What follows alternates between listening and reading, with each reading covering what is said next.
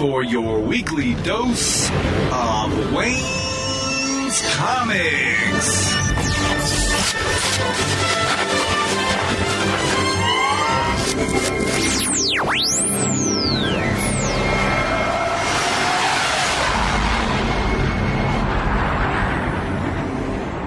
It's time for episode 237 of the Wayne's Comics Podcast. Thanks so much for listening.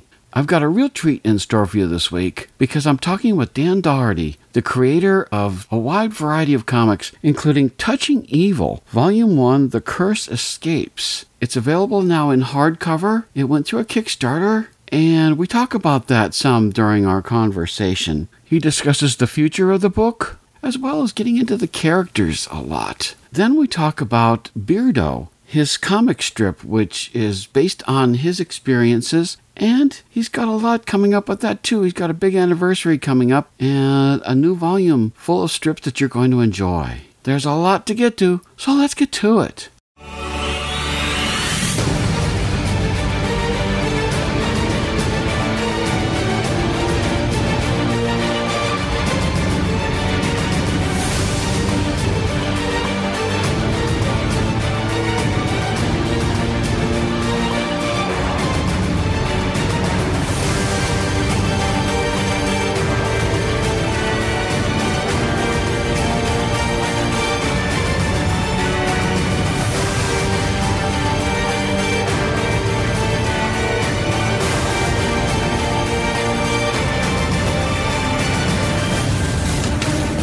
It's great to welcome to the podcast Dan Dougherty, the creator of many good things, including Touching Evil and the series of Beardo comic collections, including the individual strips that are appear on your website, if I'm not mistaken. Is that right, Dan? That is right. And yeah, it's uh, great to be here, Wayne. I appreciate uh, taking the time to talk to me here. Well, I first met you at, I think it was Wizard World Philly. Yep, yep.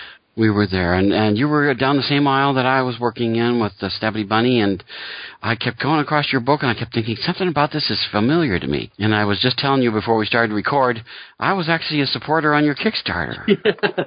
You- How about that? right. You clearly have taste that stays consistent. Because I was literally gone. I said it's so familiar to me, and I looked through mine. There was my name in your list of some delightfully evil people. So it's good to be included in that list. Thanks for. So, well, go ahead and talk about Touching Evil, Volume 1, The Curse Escapes. Yeah. A supernatural thriller, as it's called.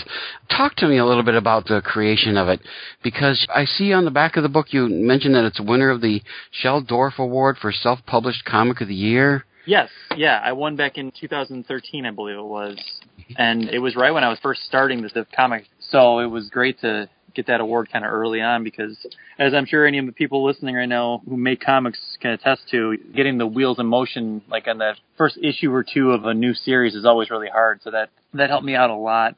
But yeah, the volume that you kickstarted, essentially the whole hardcover came about due to my immensely awesome fan base that, that supported it.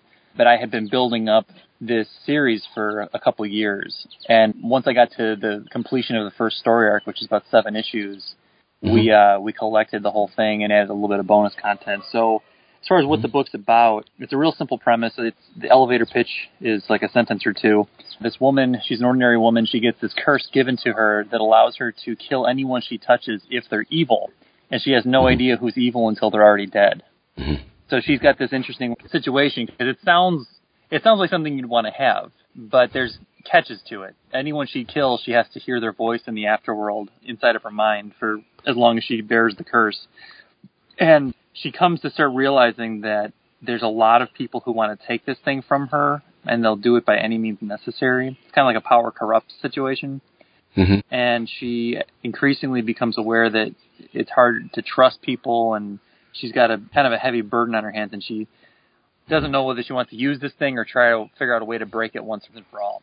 So it's got a lot of heavy stuff in it, but it's also it's a thriller, so it's got a lot of suspenseful, intense kind of moments, trying to keep people engaged and feeling like when they get a new issue that they're going to get their money's worth. hmm Now, before we proceed, I have to say, I think you've got a bird in the room where you're recording it. Because I hear a bird chirping every once in a while. It's just a really interesting contradiction to the touching evil thing. There's this very happy bird singing in the background, just so people, if they listen to this, it sounds like you've got a bird there, and that's okay. It's very pretty. Good. Uh, I, yeah, I decided to go outside because my daughter's about to go to bed, and so when she does, sometimes she yells a lot. so ah. she's a lovely girl, but she hates going to bed. So now I'm out in the peaceful backyard where there's several birds and one bat. We have one bat. So think Ooh. about the bat when you're thinking of touching. and you think about the birds and we get the beardo. Yeah, he can't make any noise, unfortunately, except for us to hear him.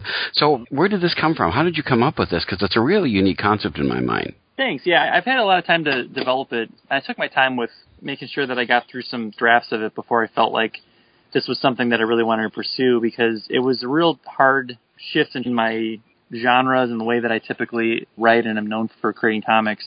So I took my time with it. I like to tell people I'm a child who grew up on the Twilight Zone, and um, I feel like I really like those episodes where they combine fun, creepy stuff with actual social commentary and found a way to make it all entertaining and not just heavy-handed.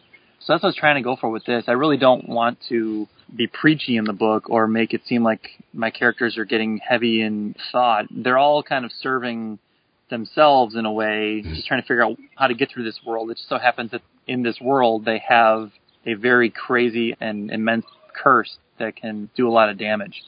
So mm-hmm. it's fun to play with, and I have a kind of a long form story arc to go through. This volume one is one of three, so I'd like to get three volumes to tell this particular story.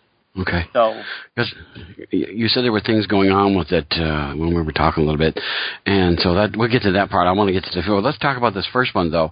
How many issues are in the hardcover?